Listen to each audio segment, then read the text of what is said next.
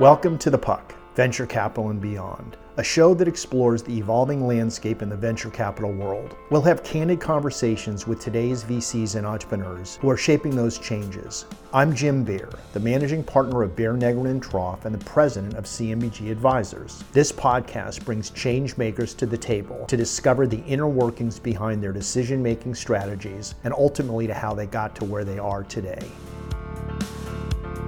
effectively we're measuring activities. We're basically capturing ground truth in all parts of the globe. It's one of the things that just blew me away when I first saw the capability and what was possible. Every day is just a great day for me because I see all these rich use cases.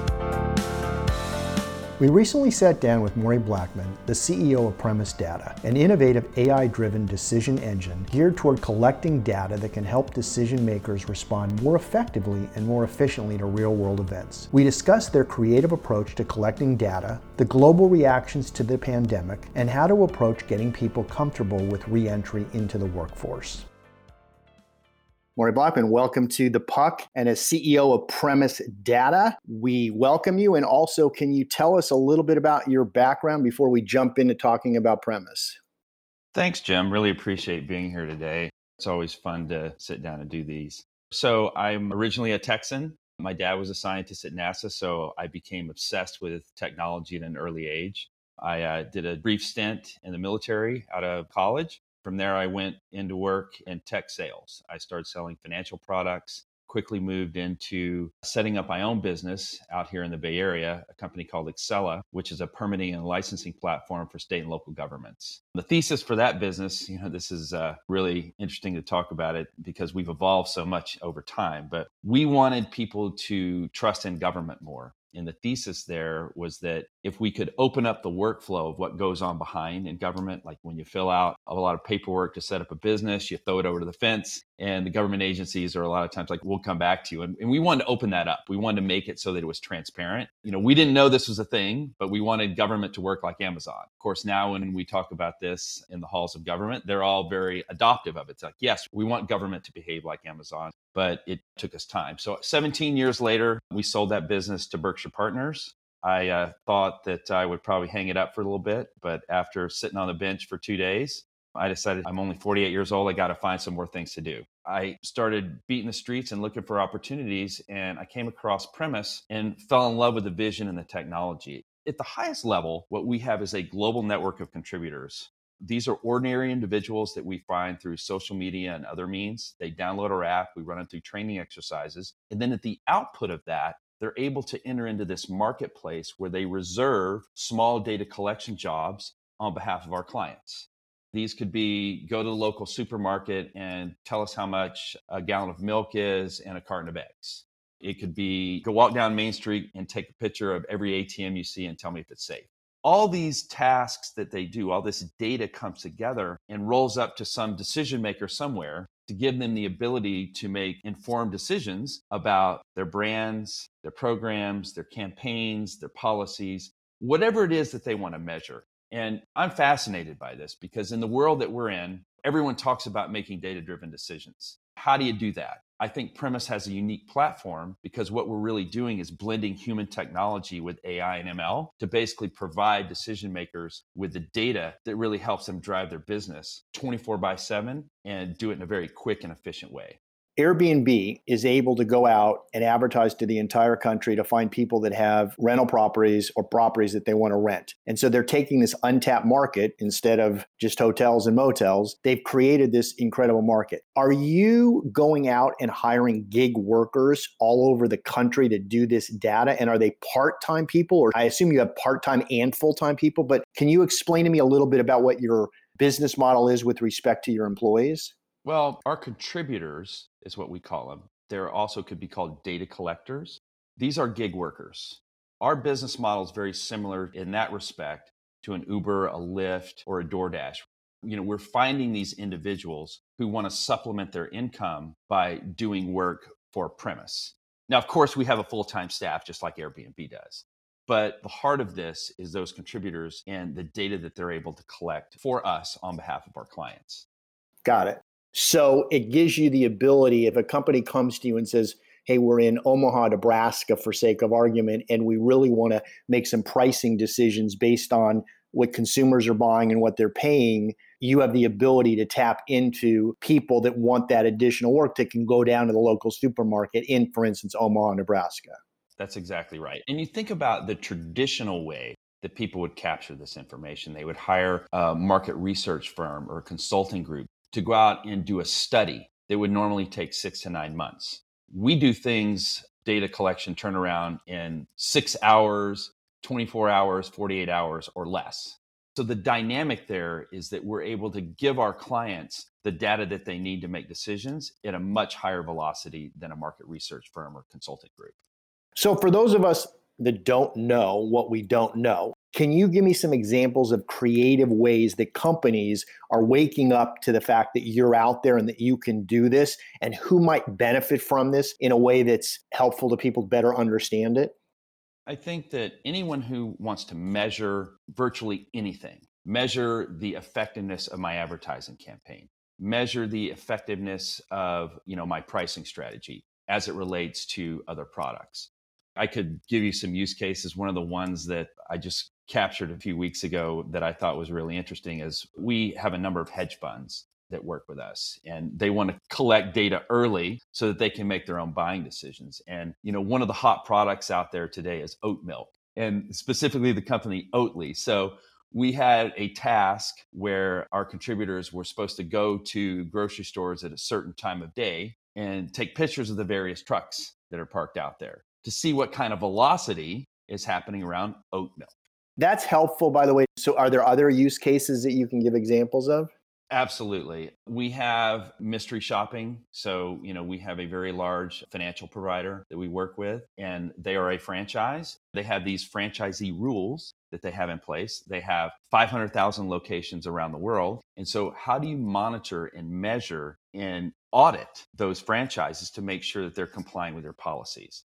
Again, you could do it the traditional way by hiring a market research firm or some audit capability to go out and do it for you. Or you could use a solution like Premise, where at scale, we can go collect you all this information in a matter of months as opposed to a matter of years.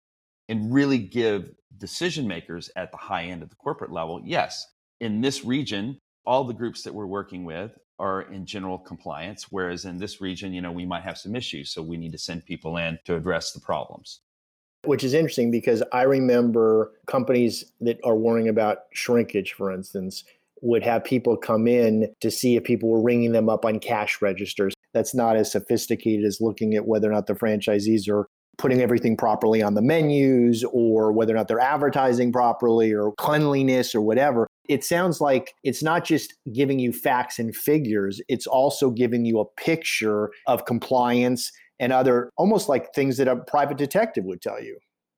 Exactly. You know, in a real, real world example of the time that we're in today, of course, every business needs to have, you know, the COVID signs in their stores, basically social distancing, wash your hands, you know, all that fun stuff. And so, how do you measure compliance? How do you do that? And Premise has a unique capability to be able to do it very quickly and at scale with these rent moratoriums, for instance, both on residential and landlords, if I'm a hedge fund and I'm interested to know whether or not I should be shorting or going long a REIT that owns a bunch of commercial office space, I might want to know how many people are showing up to work or how many tenants are not paying their rent or other things. I mean, using an example like how many tenants in the country are not paying their rent right now, is that the kind of data you could get at? We do have a, a polling and survey capability. So, yes, we could capture that those are the types of tasks that people can do sitting on their couch.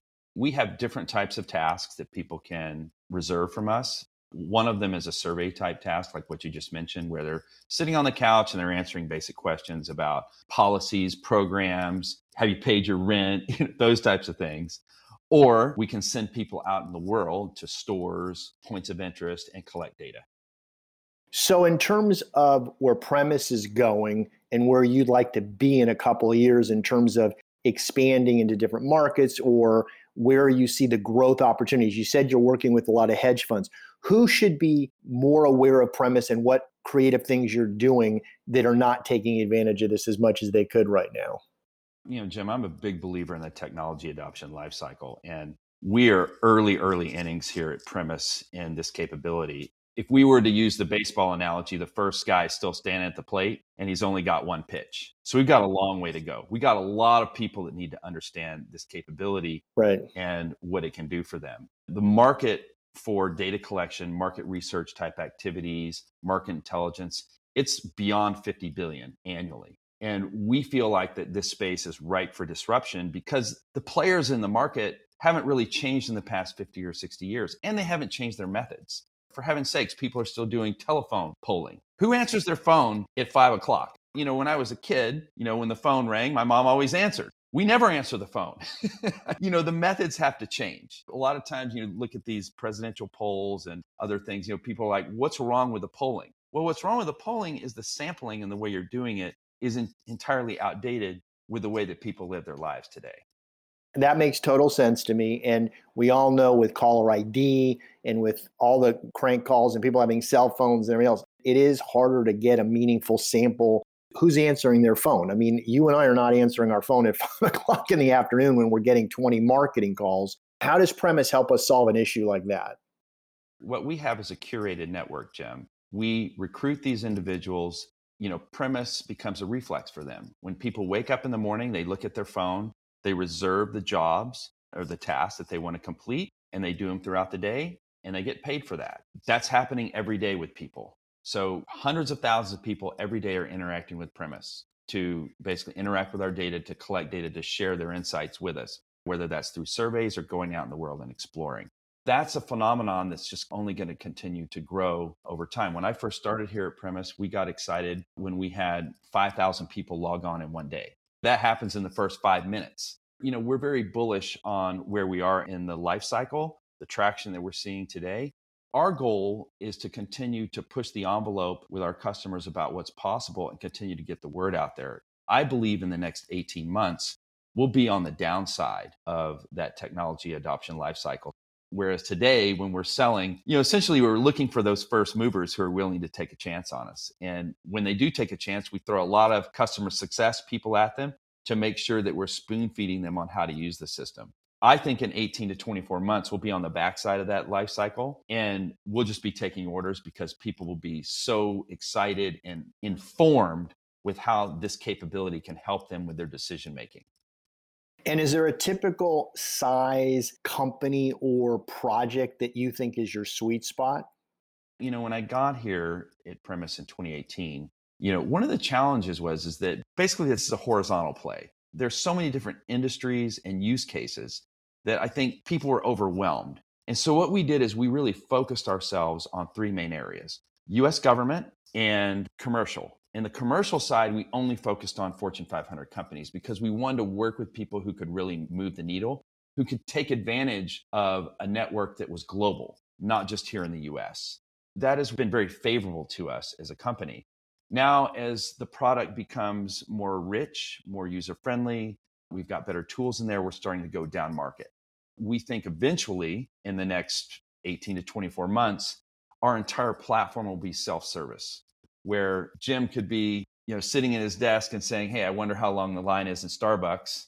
Push a task out there, and someone says, "Oh, well, it's ten people deep, come in an hour," type of thing. So it could be not just B two B, but it could be peer to peer or consumer to business. And we see tremendous opportunities to expand as this product becomes more mainstream. Again, if you take what you just said in terms of where the evolution is going, in the same way that if I'm on Facebook and I'm going to go skiing in Mammoth and I'm like, hey, which friends of mine are up in Mammoth this weekend skiing? Using the example you just said about Starbucks, which is not something that would have been intuitive to me. But if I'm interested in what new restaurants have opened up in an area or what's the new hot chef, what restaurants are running specials in a certain thing in an area or you know what concerts are being done in a thing instead of just going on google it sounds like there's actually people on the street that can in real time say, hey, you want to know what the traffic's like? You don't just have to use Waze. I mean, here is literally what the riot looks like, or here's what the fire looks like, because you've got reporters, people that are your data nodes all over the world. Right. So we're essentially using smartphone users as sensors, blending human intelligence with technology. It's a brilliant concept. One of the things that I always tell people is I love premise, I love the technology, but it wasn't my idea. It's a brilliant idea. You know, when I interviewed for this job, I asked all the investors, what about this interested you? Why did you do this?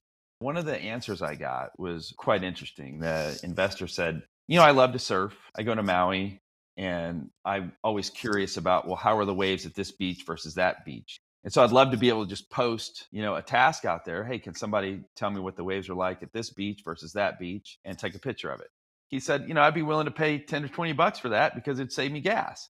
It's kind of those envisioned use cases that someone has that causes them to write a $20 million check.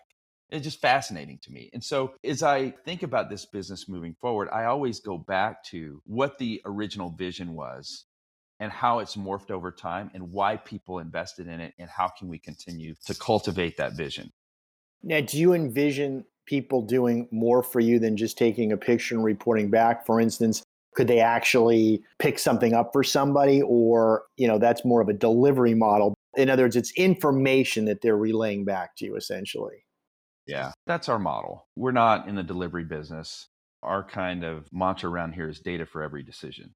And so, what we want to do is we want to be able to provide a CEO, a CFO, a CIO with the data about whatever it is they're interested in, the data that helps them make that decision, that gives them the informed capability. You know, one of my big problems as a CEO, I think, is I make too many decisions from my gut and not enough on the data side.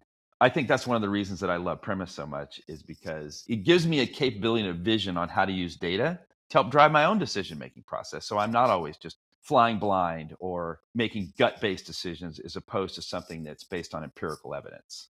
In terms of the network, in terms of how many gig workers you can take on all over the world, I'm assuming that there's almost an unlimited number of people in different geographies that you could continue to take on, or do you have caps in terms of what you're looking for? Well, it's a two sided marketplace. One of the challenges is that, you know, we have to have enough clients asking for tasks in different geographies to keep the contributors paid and engaged and interested. Now, we do supplement that by providing tasks out there of data that we want to collect that we think that we can resell at a future date. We do see these examples all the time, but for the most part, it's unlimited how many contributors we could have, but it's kind of capped by the size of the market itself. Today, we have roughly 5 million contributors. I see a day in the next few years where we have 100 million contributors. I don't see that as a problem at all, but the market has to continue to grow. From my perspective, at least for a new industry, 5 million sounds like a big number to me when you look at how many employees Amazon has. I haven't Googled it recently, but I don't think Amazon's got 5 million employees. You know, and I don't know how many drivers Uber has. Right. But I think that Airbnb has in the millions of listings. You know, let's keep in mind these gig workers that we have, they work when they want. We don't schedule them. They have the opportunity to come onto our marketplace and reserve the jobs that they want to do when they want to do them. So we probably have a handful of contributors who only log in once a month whenever they want extra beer money. but we have a healthy group of people who are logging on every day. I follow this couple down in Tampa that uses Premise and they make 1500 bucks a week. It's really it's based on your organization and your willingness to get out and do these tasks. And it's probably the same, you know, with Uber and DoorDash and all the other gig economy plays. It's how much do you want to put into it and making your own schedule, which I think is extremely powerful. So when we talk about you know where the world is going and getting gig workers, we put a lot of money out there, and there's been a lot of talk about people not wanting to go back to work, for instance, because they're getting so much money from the government. Has that impacted your ability to get people motivated and interested in doing gig assignments for you? Keep in mind, Jim, I didn't make this clear, but I would say out of the 5 million, 90% of those are not in the US. We have entered the US market just in the back half of this year. So, really starting in May, June since I've been here starting in 2018, our focus has been overseas markets. So those individuals, governments aren't printing money like we are and passing it out like drunken sailors. I know I can get in trouble for saying that, but I'm going to say it anyway. Our contributors overseas are motivated. Now, one of the things that's fascinating, you know, one of those unintended consequences of COVID is that because people can't travel, they can't go visit their businesses overseas. They can't go do price monitoring overseas So they have to rely on companies like Premise who can use workers in those geographies, in those cities to capture that information for them. I think that's very powerful. We are, in many ways, doing projects in local communities and keeping the money there versus hiring a consultant to go to towns in Nigeria and doing a study about vaccine awareness and paying them Western dollars. We're actually using Nigerians to go capture that data for us and paying them in their local currency, which I think has a significant impact.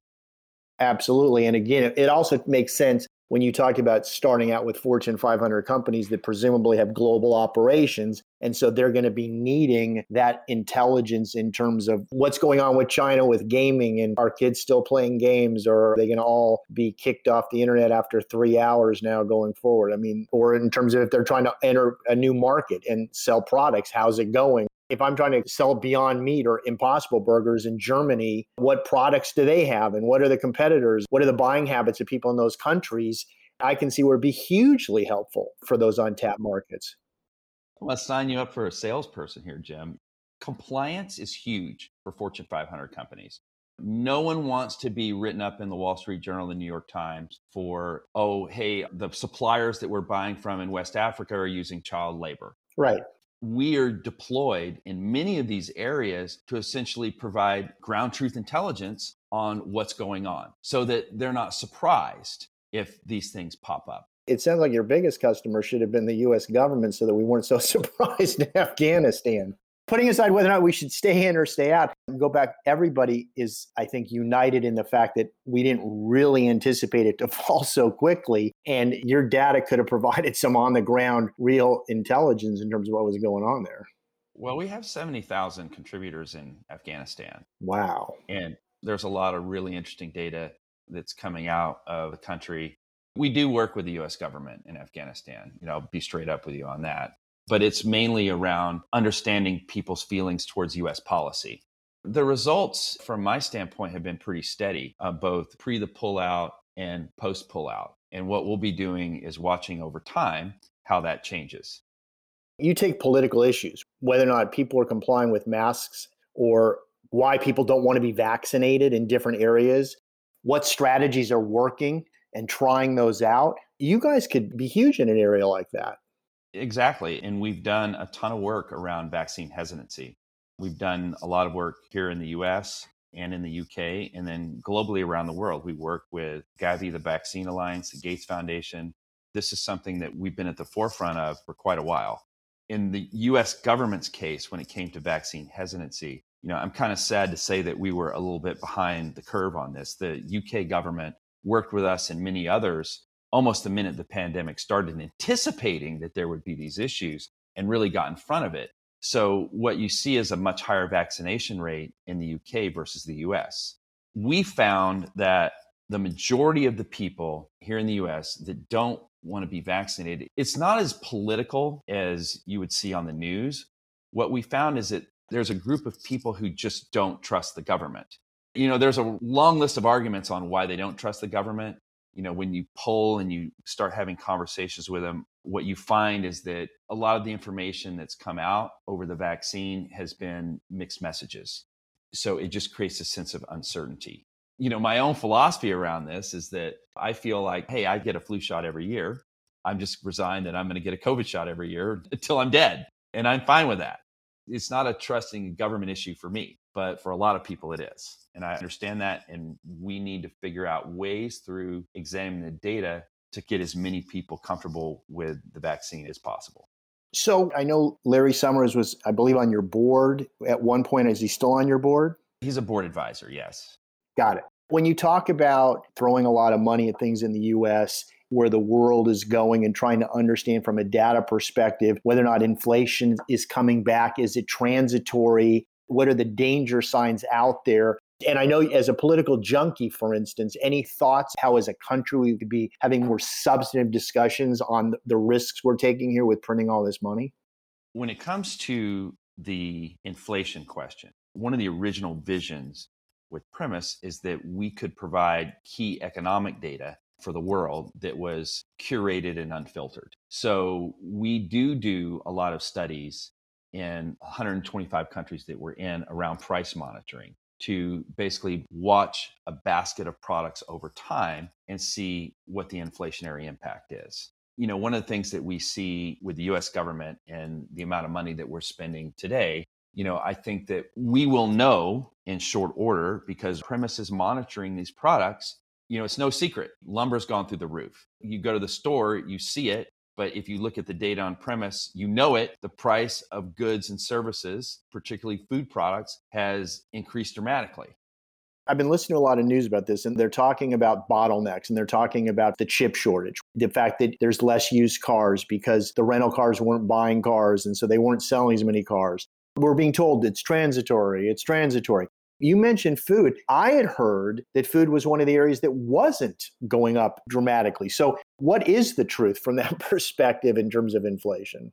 Over time, we're going to capture that truth and it will be published and you know we'll do a lot of reports in fact i've been talking to larry specifically about how we can bring this data out to the world anytime you give people money without productivity you're going to have inflation to me that's just the core of it and so, what we're doing in today's world is we're spending a lot of money and there's not a lot of productivity. And I understand that in the early days of the pandemic when we didn't understand is this really a deadly virus? What are the impacts going to be? So, there is a period when we needed to hold back, basically, provide people with basic subsistence and some income. But in my opinion, we're past that now, and we need to be more prudent about the way we spend our money. You know, that becomes a political question, not necessarily an economic one.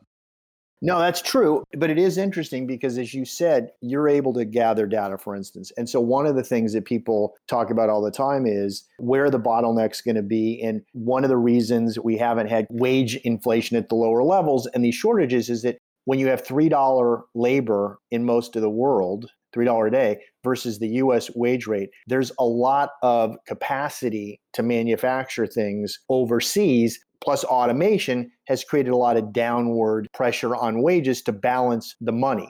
But when you throw money out of a helicopter, it lands somewhere. And one of the questions is how do you track where the money goes? So, from a data perspective, we haven't historically spread it out with MMT all over the place. It's gone to certain places. But from a data perspective, are there more sophisticated manners to determine where that money is going? Why is food going up? Well, there's a shortage of productivity. Just like there's a shortage of productivity around chip makers and other hard materials. Right. There is an assembly line, there is a supply chain for food. We have been very fortunate that it hasn't been massively disruptive in the pandemic. However, as we're starting to see, prices are inching up. The cost of a steak is, I, I, saw something somewhere has gone up 30 to 40%. I don't know where I read that, but you know, I've got my team out starting to monitor the price of beef.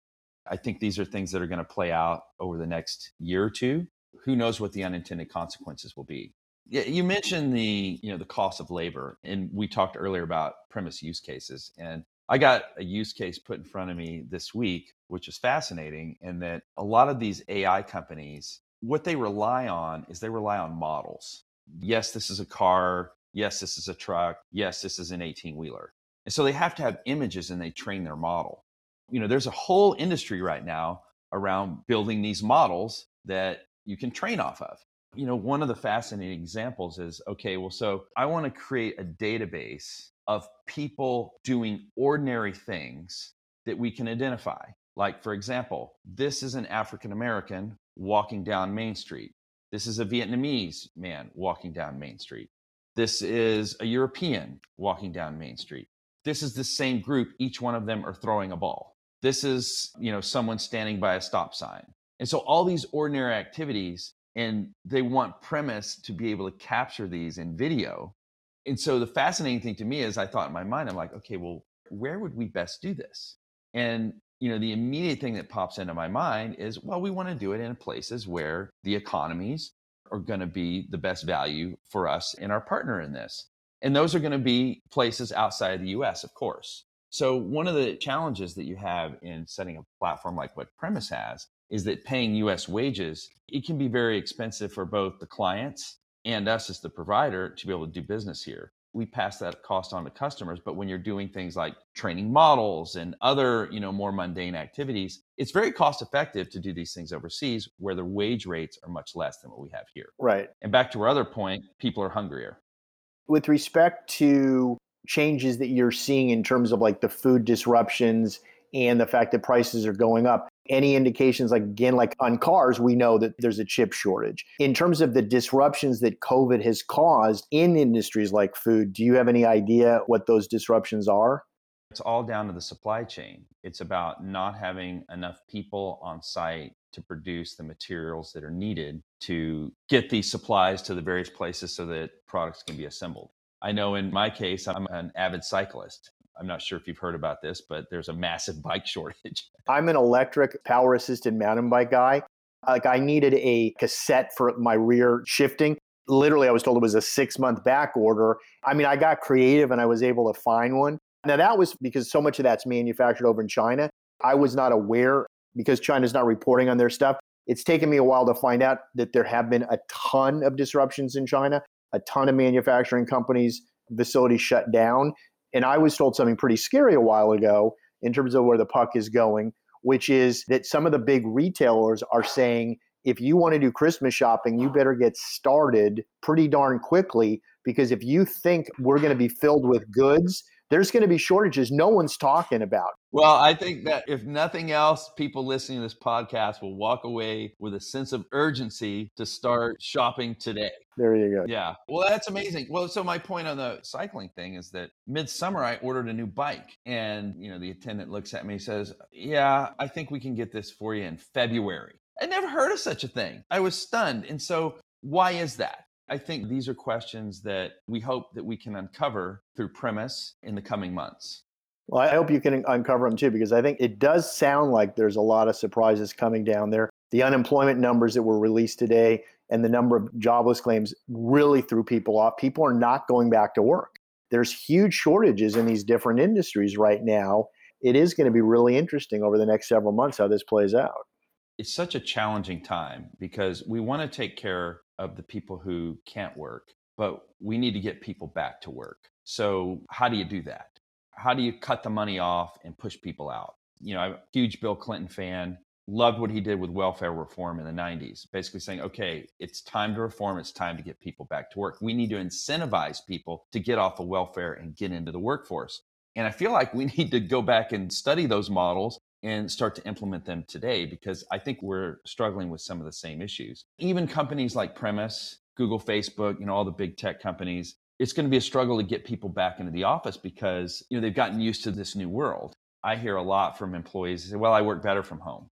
And my response to them is, "I know you do, but the company isn't better off with you working from home." Here in Silicon Valley, we've always had very flexible work schedules. I don't know of a single CEO friend of mine who required, even before or during or even now, their employees come in eight to five. It's always been flexible. But the challenge now will be, you know, how can we get people in two to three days a week because they've gotten so used to this new world? You know, for me, it's like working out. If I get in the habit of working out every day, it's a reflex. I truly believe that productivity, getting back to work, all those things are like reflexes, and we're challenged with those in this post pandemic world that we're entering in today. Exactly what you just said, though. There are these intangible things. I was talking to a investment banker a while ago that was talking about when he came up how spending time with mentors and really being groomed and having that interactive time was invaluable. Walking into somebody's office and saying, Oh, that I just thought of something, and the thinking things through and the brainstorming.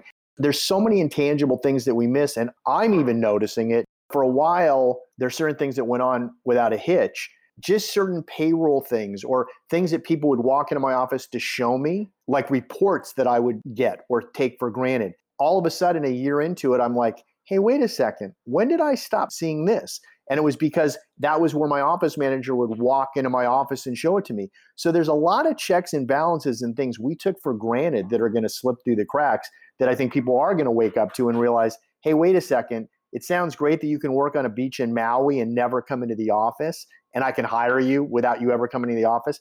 But there's definitely an intangible thing that we're losing there. We're social. We want to be with other people. We just want to do it on our terms. I think that's what we'll struggle with going forward. The pendulum Like, you know, in politics, it's really hard to get it right in the middle. The pendulum's really swung the other way on this, and, and it will come back. It definitely will. Yeah, I think that's exactly right. And there's also a lot of people focusing on virtual reality and augmented reality. And in the same way, I think that Zoom was not a household word a year ago. From looking and talking to people, there's a lot of money and a lot of time being spent on what's the next evolution of creating a more interactive experience. And whether or not it's with avatars or it's with CGI there's definitely people working on creative ways to try to make it more interactive. And it'll be interesting to see where this all plays out. From our standpoint you know at premise we're highly in tune to where the world is going and we want to be able to give decision makers the data to be able to respond to real world events and understand how they can make the best policies around the business, not just for their employees, but for the products and programs and campaigns that they're running that are really driving their businesses forward. So, as you're expanding more and more into the US, are there particular niches that you think are going to be for the early adapters that would be of interest in terms of, again, getting people to focus on this? Are there certain trends that you see for what Premise is doing in the US? A lot of audit. My oat milk example is an audit example. Price monitoring, shelf space. You know, you brought up Beyond Meat and Impossible Foods. You know, one of the things that a lot of these suppliers have issues with is making sure that their products are actually on the shelf. And, you know, so they hire companies to go around and say, yes, okay, there is a shelf full of impossible burgers or there's empty spaces there's no impossible burgers there and let's get the store manager in here to fill these up and so we have the capability to be able to provide those services at scale across the entire country for an impossible foods for beyond meat for Nestle Foods, whomever it is, Hormel, whomever the supplier is, we can help them understand the pricing of their products, the pricing of competitive products, and are they actually on the shelf where they're supposed to be? A lot of these suppliers buy, you know, really fancy marketing campaigns that they put in the stores. Are they there? Is it in the right place? Is it having an impact? Things like if I'm going to launch a new product, what parts of the US should I launch them in? You know, what demographic is serving these stores that I want to put into? And is, does this make sense for me to launch my product in these areas? In an earlier time in my career, I had a buddy that did a lot of diverting where Ralston Purina would sell puppy chow for X dollars in California but when they wanted to expand market share in Texas, they would ship a bunch of stuff to Texas and sell it at a much lower price because they were trying to build market share, for instance. But exactly what you just said in the retail space, especially when people are trying to figure out it's one thing to be on the shelf. I shipped a bunch of Impossible Burgers to Vons up in Mammoth.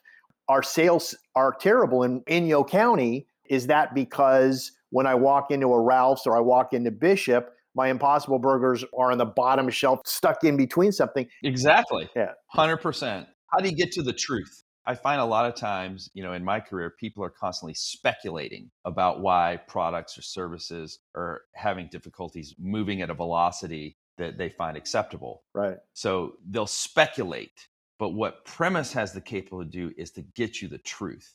The reason your product isn't selling is because it's not on the shelf. It's that simple and this is one of the reasons that I love Premise is that there's so many different use cases when it comes to market research, market intelligence, monitoring that can be done. I'm excited about the infrastructure bill and the potential of services that Premise could provide. When you think about it, how is the US government, how are local communities going to submit for infrastructure type projects? Their bridges, their dams, their water lines, their broadband. You know, how are we going to measure these things? Premise has the capability to set up tasks to go take pictures and map out, pine on the condition of every bridge in the US. And we could do it in order of magnitude faster than anyone else. We could measure and monitor the entire US infrastructure capability at scale in ways that I don't think anyone would have anticipated before this bill passed that's a great example of where there's going to be a need to measure things. And I can even see when you're talking about the climate change stuff and in California and trying to figure out where these fires are or whether or not we should be clearing things. And we've closed down the Forest Service and people are not supposed to be hiking right now because we're trying to deal with the Tahoe fire. Well, who's got cameras and is anybody in the backcountry that shouldn't be? I mean, there's a lot of creative things you guys can be doing. We can educate people on what to look for through the phone and then have them go out and identify those issues. In Colombia, we had a project with USAID and the Colombian government to help eradicate Zika. We basically had the population going around taking pictures of every potential Zika breeding area sewer lines, mains, standing water.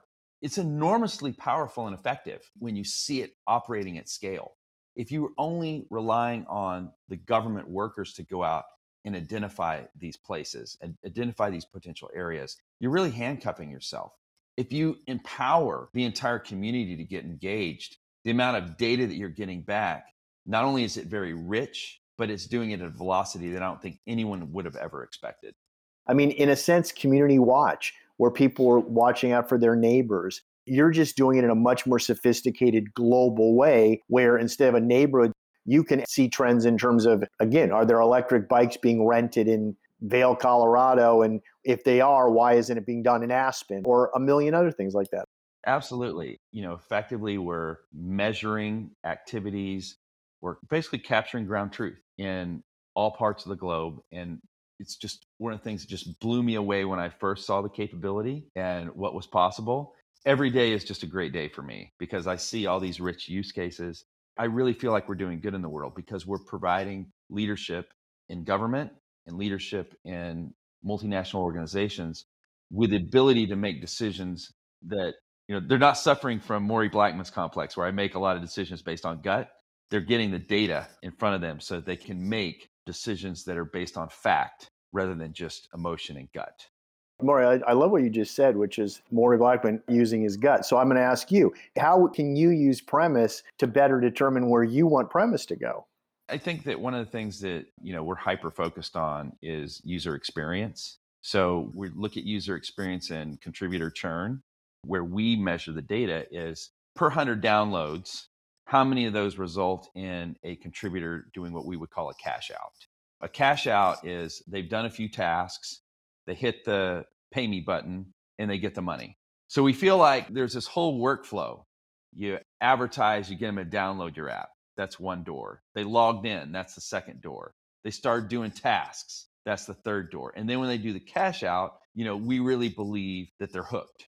We measure the data behind each one of those decisions and we're looking at the product to try to understand how that we can get more and more people to get to that moment when they do the cash out. I use the product. I go out and I do tasks. And when I do a task and I get it done and I see I've got money in my account, it's a rush. It's like closing a deal. I mean, you know, anybody who's been in sales, you know, the best part of your day is when you get that signature, you just crush it. And so I get that same rush even doing a $5 task on premise you know, it's so much fun. And so we feel very strongly that when we can make it easy and we really nail that contributor experience, our cash out rate, the contributor churn will be dramatically impacted. In terms of a role for premise in the area of news gathering, you know, the CNNs of the world, the Fox Newses of the world have reporters all over the place. Is there a role for you in terms of providing pictures or news reporting for any of the outlets? Oh, absolutely. And I think that, you know, one of the fascinating things around news is that a lot of people's news and even the big networks, what are they relying on? They're relying on social media. That's an what I would call an uncurated network. So you get all this stuff coming off of social media. You don't know if it's fact or fiction. But one of the things that Premise has done and we can continue to do is we can task off events coming from social media. So, for example, if someone on social media is complaining about a broken water fountain in their local park.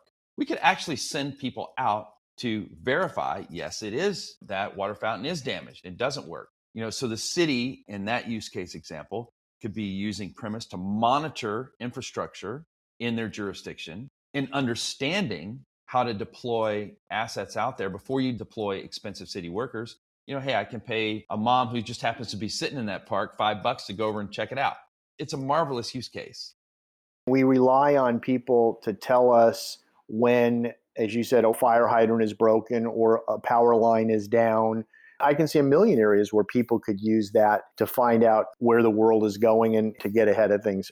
Yeah, we have the capability to essentially survey and uncover issues at a macro level but we also have the unique capability to go super local, hyper local, down to the plus four on your zip code around information gathering, people's attitudes, what's going on in communities, what's going on with pricing, what's going on with inflationary activities. We have that capability. And that's one of the things that I get so excited about for our company. Is there a use case where people can sign up, obviously long term projects and otherwise? But are there situations where if somebody wants to spend a little money to find out, hey, I'm going to Colorado skiing and I want to know which resorts have a lot of people, otherwise, and I'm willing to spend a couple hundred bucks to get that answer.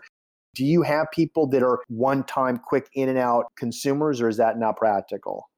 Most of our contributors, Jim, they're with us over a period of time. And yes, we do those things. For example, mid pandemic, we were doing a lot of work on airport traffic and airport condition, cleanliness of bathrooms, cleanliness of all the facilities. 100% we could essentially inform users on activities at ski resorts and other vacation spots. And do you feel safe? Do you feel like the economic value you got from that location was what you were expecting? There's unlimited opportunities to gap capture intelligence and data around a whole host of activities that really all you have to do is use your imagination. It sounds like it. So, listen, Maury, thank you so, so much. Thoroughly enjoyed this talk today. We uh, look forward to uh, hearing where you go and following premise. Thank you, Jim.